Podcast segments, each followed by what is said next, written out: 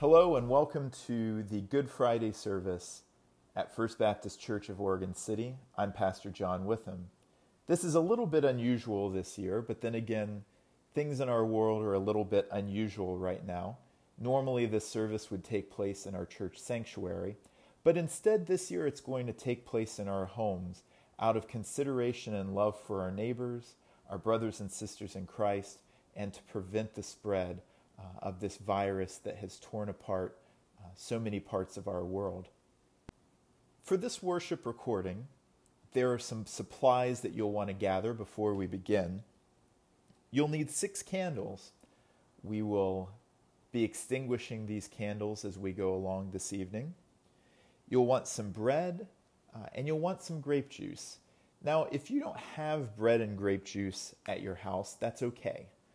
There are other things you can use. If you have cookies and milk, that would be a good alternative. If you have bread but not grape juice, you could use water, you could use Kool Aid. Uh, if you have crackers but not bread, that works as well. The important part is right now not as much what we're using, but the fact that we recognize that we are coming to the table that Jesus sets for us. And when we come to the table of the Lord, uh, we are in the presence of Jesus.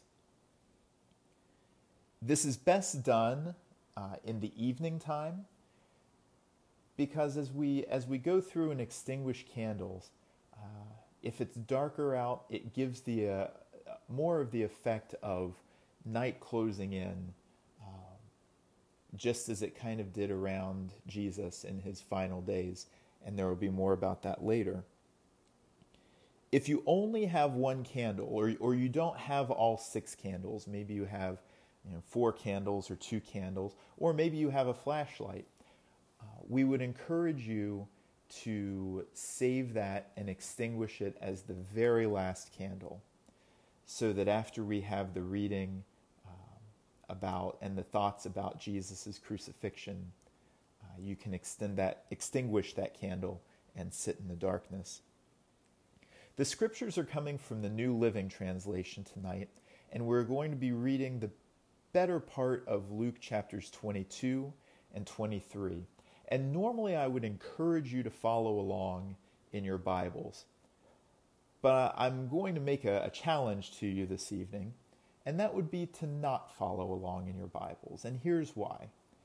Sometimes when we follow along in the Bibles, we get hung up on the words on the page. And tonight, as I read, I, I will read with inflection and tone in hopes that, that God's word can really come alive for you uh, this evening. And so, if you want to read along, that's absolutely fine. I'm not going to stop you. But I would encourage you to, to listen and hear Scripture in a new way uh, this evening so that you can imagine these as real people who had real feelings as they were going through um, maybe the most incredible, incredulous, tragic uh, event of their entire lives. This is a worship service. I know it is an unusual one at that, but at the same time, it's our, still the hope and prayer of the pastoral staff here at First Baptist Church of Oregon City uh, that you'll find the Holy Spirit is present with you, that we are worshiping Jesus in spirit and in truth, as we follow along through the last moments of the life of our Lord uh, on this Friday. One final note there will be some silence uh, after we extinguish the sixth candle. The recording has not stopped, so make sure you listen through to the very end uh, of the recording. God bless you.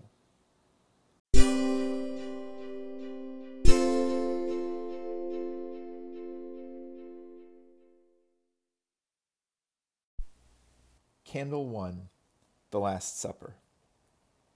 Now the festival of unleavened bread arrived, when the Passover lamb is sacrificed. Jesus sent Peter and John ahead and said, Go and prepare the Passover meal, so we can eat it together.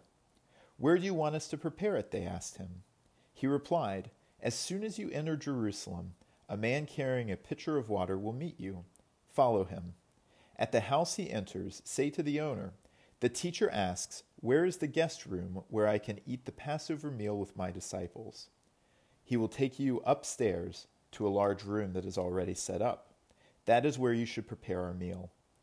They went off to the city and found everything just as Jesus had said, and they prepared the Passover meal there. When the time came, Jesus and the apostles sat down together at the table. Jesus said, I have been very eager to eat this Passover meal with you before my suffering begins. For I tell you now that I won't eat this meal again until its meaning is fulfilled in the kingdom of God. Then he took a cup of wine and gave thanks to God for it. Then he said, Take this and share it among yourselves, for I will not drink wine again until the kingdom of God has come. He took some bread and gave thanks to God for it. Then he broke it in pieces and gave it to the disciples, saying, This is my body, which is given for you. Do this in remember to remember me. After supper he took another cup of wine and said, This cup is the new covenant between God and his people an agreement confirmed with my blood, which is poured out as a sacrifice for you. But here at this table, sitting among us as a friend, is the man who will betray me. For it has been determined that the Son of Man must die, but what sorrow awaits the one who betrays him. The disciples began to ask each other which of them would ever do such a thing. As you do. Remember me. This bread is my body, broken just for you. Take it, eat it. Each time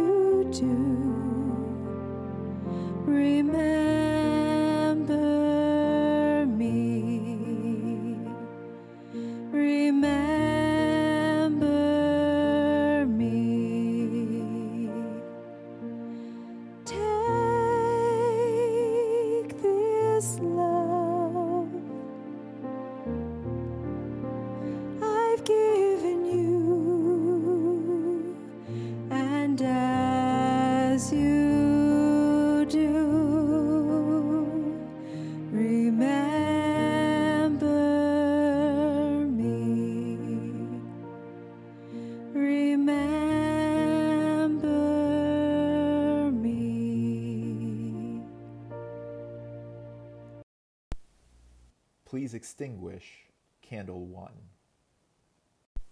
Candle 2, the Mount of Olives. Then, accompanied by the disciples, Jesus left the upstairs room and went as usual to the Mount of Olives. There he told them, Pray that you will not give in to temptation. He walked away about a stone's throw and knelt down and prayed, Father, if you are willing, please take this cup of suffering away from me. Yet I want your will to be done, not mine. Then an angel from heaven appeared and strengthened him. He prayed more fervently, and he was in such agony of spirit that his sweat fell to the ground like great drops of blood.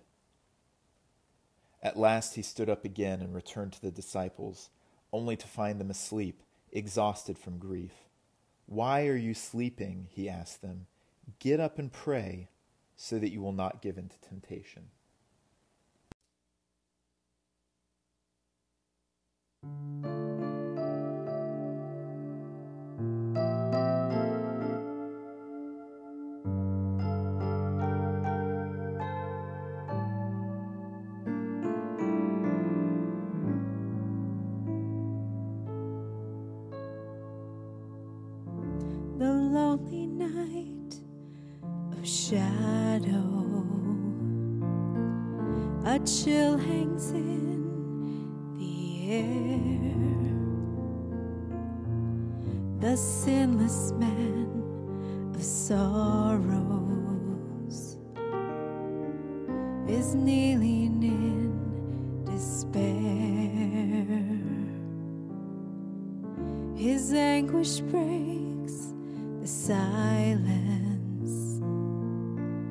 Please, Father, take this cup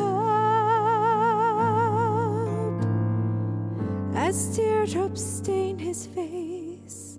He shoulders saving grace. His prayer is offered up.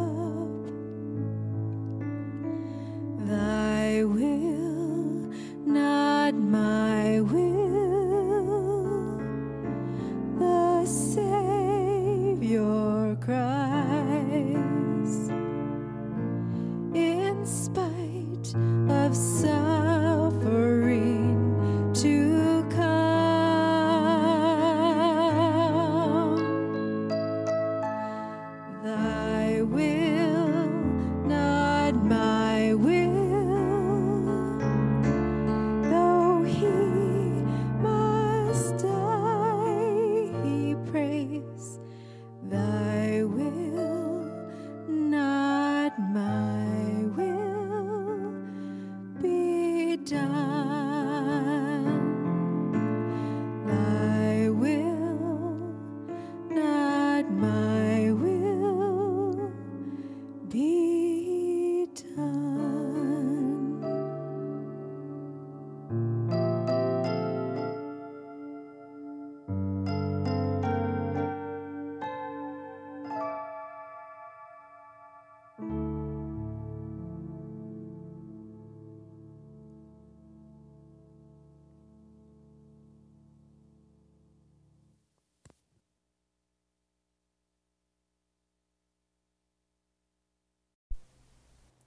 Extinguish candle 2. Candle 3 Betrayal, Arrest, Denial. But even as Jesus said this, a crowd approached, led by Judas, one of the twelve disciples. Judas walked over to Jesus to greet him with a kiss.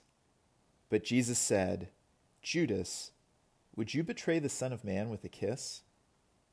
When the other disciples saw what was about to happen, they exclaimed, Lord, should we fight? We brought the swords. And one of them struck at the high priest's slave, slashing off his right ear. But Jesus said, No more of this. And he touched the man's ear and healed him. Then Jesus spoke to the leading priests, the captain of the temple guard, and the elders who had come for him. Am I some dangerous revolutionary, he asked, that you come with swords and clubs to arrest me? Why didn't you arrest me in the temple? I was there every day. But this is your moment, the time when the power of darkness reigns. So they arrested him and led him to the high priest's home, and Peter followed at a distance. The guards lit a fire in the middle of the courtyard and sat around it, and Peter joined them there. A servant girl noticed him in the firelight and began staring at him. Finally, she said, This man was one of Jesus' followers. But Peter denied it. Woman, he said, I don't even know him. After a while, someone else looked at him and said, You must be one of them. No, man, I am not, Peter retorted. About an hour later, someone else insisted, This must be one of them, because he is a Galilean too. But Peter said, Man, I don't know what you are talking about. And immediately, while he was still speaking, the rooster crowed. At that moment, the Lord turned and looked at Peter. Suddenly, the Lord's words flashed through Peter's mind Before the rooster crows tomorrow morning, you will deny three times that you even know me. And Peter left the courtyard, weeping bitterly. Extinguish candle three. Candle four, the trial. The entire council took Jesus to Pilate, the Roman governor. They began to state their case. This man has been leading our people astray by telling them not to pay their taxes to the Roman government and by claiming he is the Messiah, a king. So Pilate asked him, Are you king of the Jews? Jesus replied, You have said it. Pilate turned to the leading priests and to the crowd and said, I find nothing wrong with this man. They became insistent, but he is causing riots by his teaching wherever he goes all over Judea, from Galilee to Jerusalem. Oh, is he a Galilean? Pilate asked. When they said that he was, Pilate sent him to Herod Antipas, because Galilee was under Herod's jurisdiction, and Herod happened to be in Jerusalem at the time. Herod was delighted about the opportunity to see Jesus because he had heard about him and been hoping for a long time to see him perform a miracle. He asked Jesus question after question, but Jesus refused to answer. Meanwhile, the leading priests and teachers of religious law stood there shouting their accusations. Then Herod and his soldiers began mocking and ridiculing Jesus. Finally, they put a royal robe on him and sent him back to Pilate. Herod and Pilate, who had been enemies before, became friends that day. Then Pilate called together the leading priests and other religious teachers, along with the people, and he announced his verdict You brought this man to me, accusing him of leading a revolt. I have examined him thoroughly on this point in your presence and find him innocent. Herod came to the same conclusion and sent him back to us. Nothing this man has done calls for the death penalty, so I will have him flogged and release him. Then a mighty roar rose from the crowd, and with one voice they shouted, Kill him and release Barabbas to us. Barabbas was in prison for taking part in an insurrection in Jerusalem against the government and for murder. Pilate argued with them because he wanted to release Jesus, but they kept shouting, Crucify him! Crucify him! For the third time he demanded, Why? What crime has he committed? I found no reason to sentence him to death, so I will have him flogged, then I will release him. But the mob shouted louder and louder, demanding that Jesus be crucified. And their voices prevailed. So Pilate sentenced Jesus to die as they demanded. As they had requested, he released Barabbas, the man in prison, for insurrection and murder. But he turned Jesus over to them to do as they wished.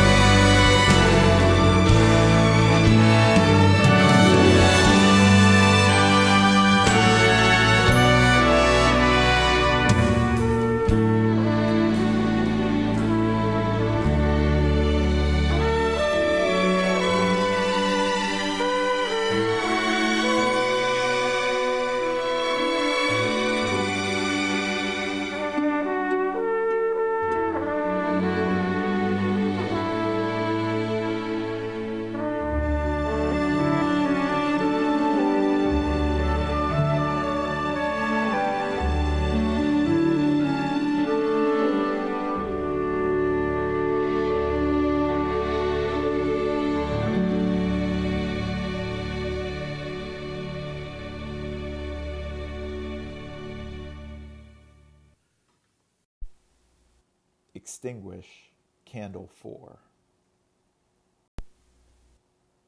Candle 5 The Crucifixion. As they led Jesus away, a man named Simon, who was from Cyrene, happened to be coming from the countryside. The soldiers seized him and put the cross on him and made him carry it behind Jesus. A large crowd trailed behind, including many grief stricken women. But Jesus turned and said to them, Daughters of Jerusalem, don't weep for me, but weep for yourselves and your children. For the days are coming when they will say, Fortunate indeed are the women who are childless, the wombs that have not borne a child, and the breasts that have never nursed. People will beg the mountains, Fall on us, and plead with the hills, Bury us. For if these things happen when the tree is green, what will happen when it is dry? Two others, both criminals, were led out to be executed with him. When they came to a place called the skull, they nailed him to the cross. And the criminals were also crucified, one on his right and one on his left. Jesus said, Father, forgive them, for they don't know what they're doing and the soldiers gambled for his clothes by throwing dice. The crowd watched, and the leaders scoffed. He saved others, they said. Let him save himself if he really is God's Messiah, the chosen one. The soldiers mocked him too by offering him a drink of sour wine. They called out to him, If you're the king of the Jews, save yourself. A sign was fastened above him with these words This is the king of the Jews. One of the criminals hanging beside him scoffed. So you're the Messiah, are you? Prove it by saving yourself, and us too while you're at it. But the other criminal protested. Don't you fear God even when you've been sentenced to die? We deserve to die for our crimes, but this man hasn't done anything wrong. Then he said, Jesus, remember me when you come into your kingdom. And Jesus replied, I assure you, today you will be with me in paradise. By this time it was about noon, and darkness fell across the whole land until three o'clock. The light from the sun was gone, and the curtain in the sanctuary of the temple was torn down the middle. Then Jesus shouted, Father, I entrust my spirit into your hands. And with those words, he breathed his last.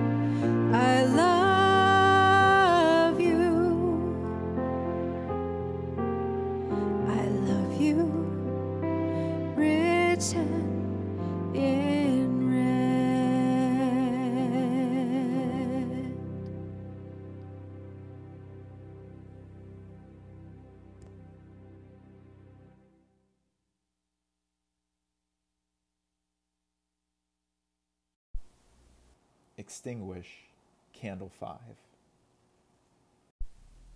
If we were watching a movie where we saw the villain of the piece setting up all of these traps and plots and schemes so carefully to ensnare the hero, we would want to jump through the screen and let the hero know what was going on. We would want to just stop the movie and say to the hero, Can't you see what's happening here? And this is exactly what happens in the last few days of Jesus' life. It starts off promising. Jesus enters Jerusalem to shouts of Hosanna, save us, with implications that this could be the one, this could be the Messiah. And as the week went on, the, the priests and the teachers of the law at various times approached him with questions and traps and snares because they wanted to try to find some way to trip up Jesus. And we would be very tempted upon reading this to think that these were the true villains of the piece. But they're not. Because the actual villain of the piece,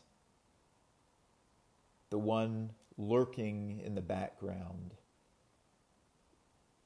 setting up plots and traps and schemes, is Satan.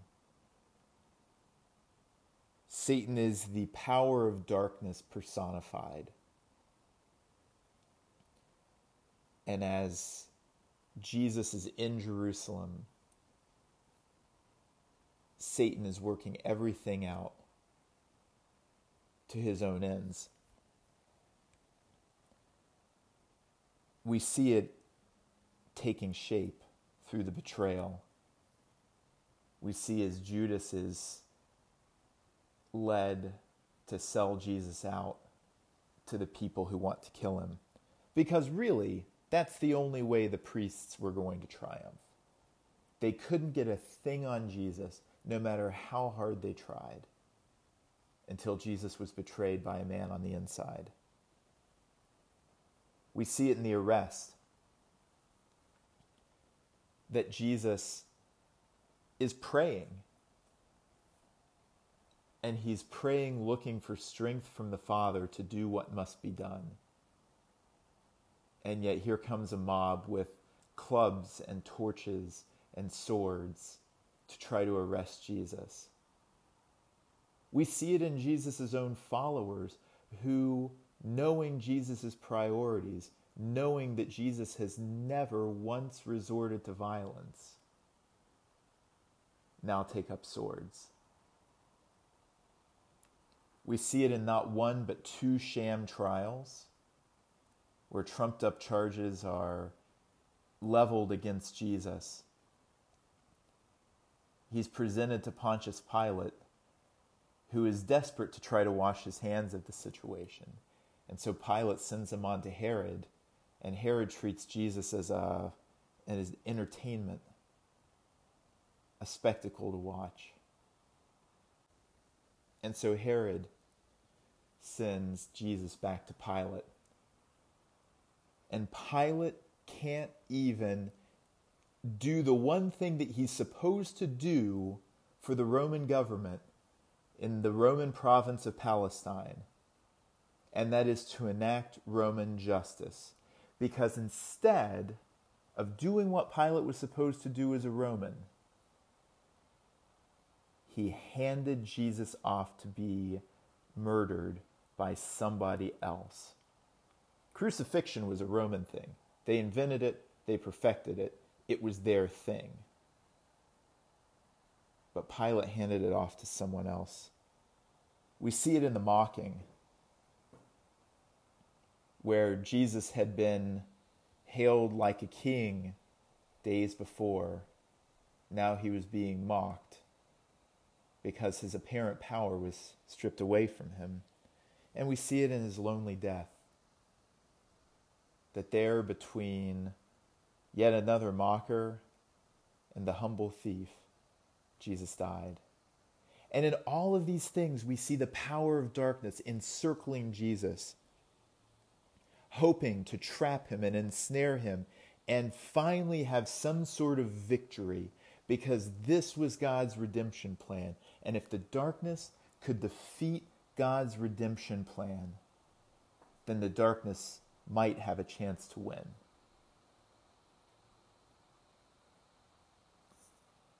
The grand reversal in all of this is that the cross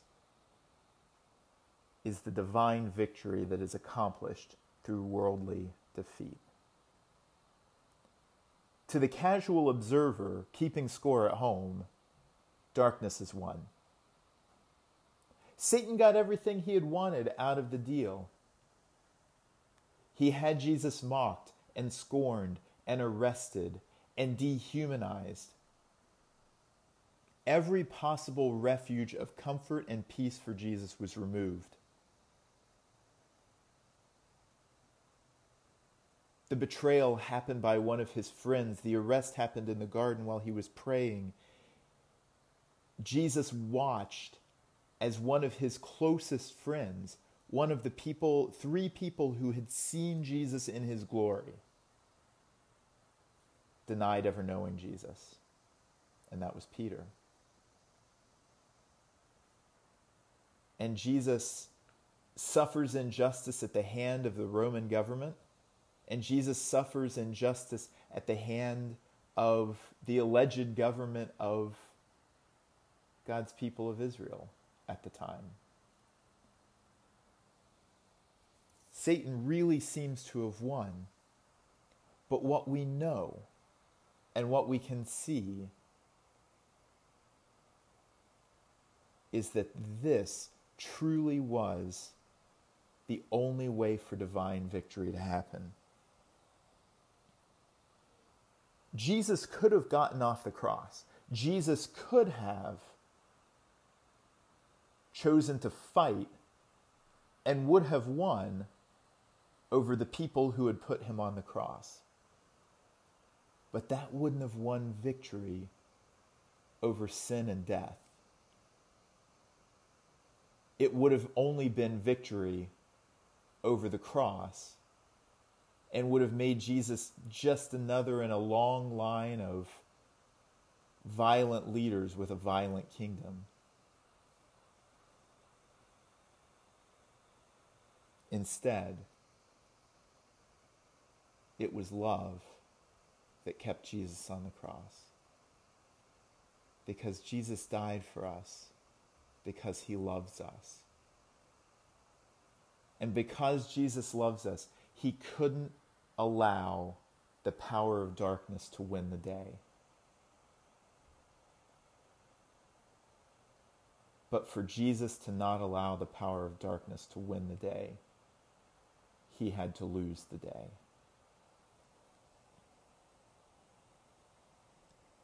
Love won a victory that day on the cross, even as Jesus breathed his last. Love is the victory over darkness, not the sword, not intimidation or authority, but love. And Jesus so believed in the love of the Father, and so Jesus so trusted in the love of the Father that he put his spirit in the hands of the Father and died so that sin could be defeated, that darkness would not have the last say over God's good creation. It might have appeared to. And if you were one of the disciples or one of the women who were standing at the foot of the cross, or the centurions who walked away, maybe believing in Jesus, it sure looked like darkness had won. The book of Luke is full of grand reversals where things are not as we think they are, where Jesus' kingdom upends the ways of the world.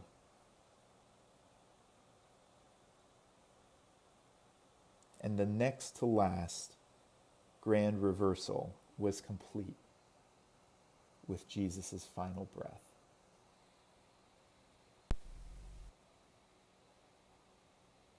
Extinguish the sixth candle.